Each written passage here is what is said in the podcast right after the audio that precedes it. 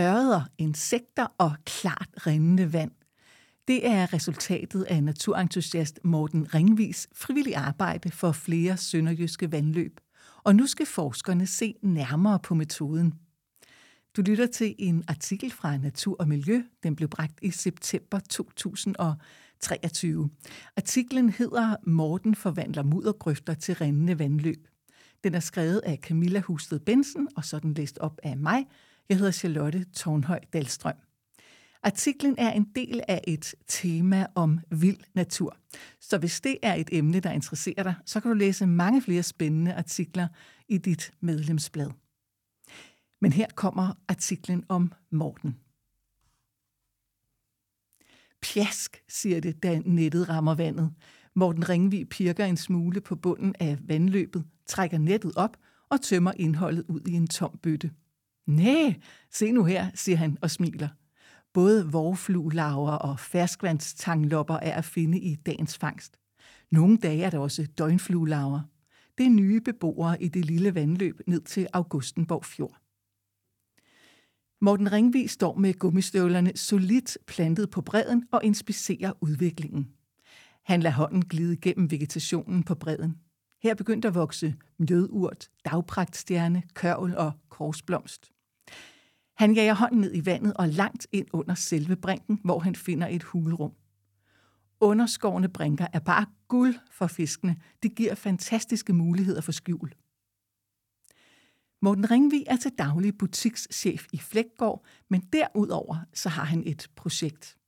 Han vil reformere den måde, vi tænker vandløb på, og han er startet på sin hjemmeegn Als. Sammen med nogle lystfiskerkollegaer i Vandplejeforeningen ANA gav han sig for små 20 år siden til at studere og eksperimentere i mindre vandløb. I 2007 der fik gruppen mulighed for at adaptere vandløbet Humbæk. Det er en 4 km sandet kanal, der gav alle grå hår i hovedet, fordi den ikke tog imod vandet fra drænene på landmændenes marker. Her var bare en helt anonym grøft på en mark i det åbne land. Kanaliseret vandløb med svag vandstrøm og sandet bund, ikke øret vand. Sådan lød den lunkne beskrivelse af Humbæk fra DTU fra 1996.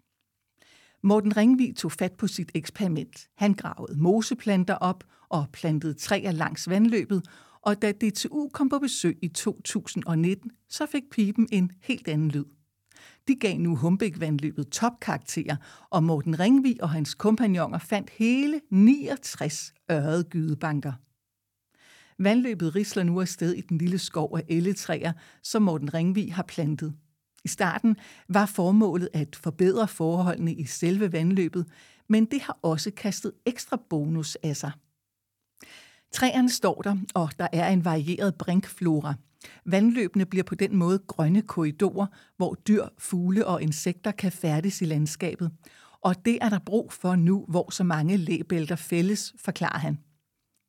Men hvorfor stod det så skidt til i Humbæk i første omgang?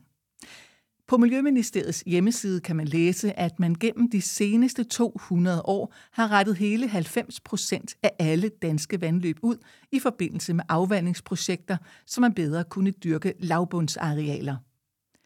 Man har rettet vandløbene ud og lavet strenge regulativer for, hvordan hvert vandløb skulle se ud.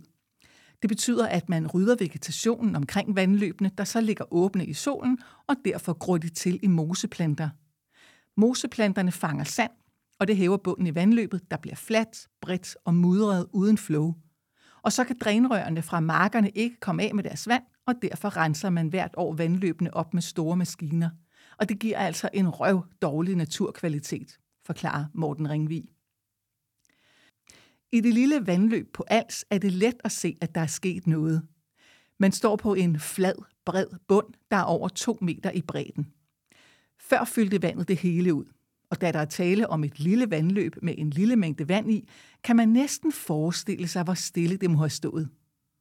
I dag strømmer vandet derimod lystigt afsted i en smallere rende i bunden af det hele. Det er det, der er nøglen, fortæller Morten Ringvig, og ramser kort principperne for sin metode op. Jeg rykker moseplanterne op med rode, og så kommer der den her smallere rende frem, hvor vandet kan strømme. Når vandet strømmer, skyller det partikler væk, mudderet forsvinder, og helt naturligt kommer der sten frem. Morten Ringvi planter også træer strategisk langs vandløbet. Han læser vandløbet, som han siger. Træerne styrer vandløbet i små bitte slyngninger, der hjælper på flowet, og så skygger de. Det betyder, at der ikke vokser moseplanter op igen, som kan holde på partiklerne og danne den store, brede mudderbund, som vi er nødt til at rense op. Efterhånden som træerne vokser op og skygger, så vil vandløbet til sidst være vedligeholdelsesfrit ifølge Humbæk-metodens idémand. Det er en metode, der vil være velegnet særligt til de små vandløb, der naturligt har været skovvandløb, og som i dag har så store problemer, fortæller Morten Ringvig, der de seneste år har udbredt metoden i flere af Sønderborg Kommunes vandløb. For det er nemlig ikke bare Humbæk-vandløbet, der har haft problemer.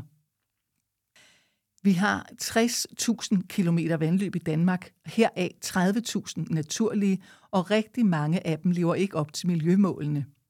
Det fortæller seniorforsker på Institut for Ecoscience på Aarhus Universitet, Annette Bottrup Pedersen, der arbejder med de biologiske forhold i vandløb og på vandløbsnære arealer. De danske vandløb skal lede vandet væk fra markerne, men de skal også leve op til kravene om at være i god økologisk tilstand, og det er et problem, man har arbejdet med siden 80'erne, fortæller hun. I 1982 fik vi vandløbsloven, hvor det netop blev et krav, at man skulle tage hensyn til natur og miljø. Det var tydeligt, at både de mange udretninger og udledning af spildevand, grødeskæring og anden menneskelig påvirkning havde forringet den biologiske kvalitet i vandløbene. Det skriver Miljøministeriet. Rygterne om Humbæk-metoden har bredt sig. Andre kommuner kommer på studieture, og Morten Ringvi er en travl foredragsholder. Fagerskov Kommune lægger nu testvandløb til, og i samarbejde med Aarhus Universitet og andre skal metoden nu afprøves og effekterne dokumenteres. Vi ser rigtig gode perspektiver i det her. Vi vil indsamle data og se på, hvad det betyder for fisk, smådyr og vandinsekter. Vi skal også undersøge, hvad metoden gør for alger og vandplanter. For når de stive moseplanter fjernes, kommer der så bløde vandplanter som for eksempel vandstjerne, som vi så gerne vil have. Vi skal undersøge hele parken. Det fortæller Torben Ankerø, der er biolog og har arbejdet med vandløb i over 10 år. Og i dag så er han i Fagerskov Kommune. På Aarhus Universitet der er det Mikkel Bol, biolog og akademisk medarbejder ved DCE, der skal stå for forskningen. Meget tyder på, at Mortens metoder skaber vandløb, der er gode for fisk og insekter – han har gjort et kæmpe frivilligt arbejde og en masse erfaringer. Det vil jeg rigtig gerne være med til at kvalificere via forskning. Det fortjener helt klart et øjekast, siger han. Forskningsarbejdet begyndte i 2002 og vil vare 4 til 5 år. Tak fordi du lyttede med. Der er som sagt mange flere spændende artikler at finde i Natur og Miljø, der i september 2023 har et tema om vild natur.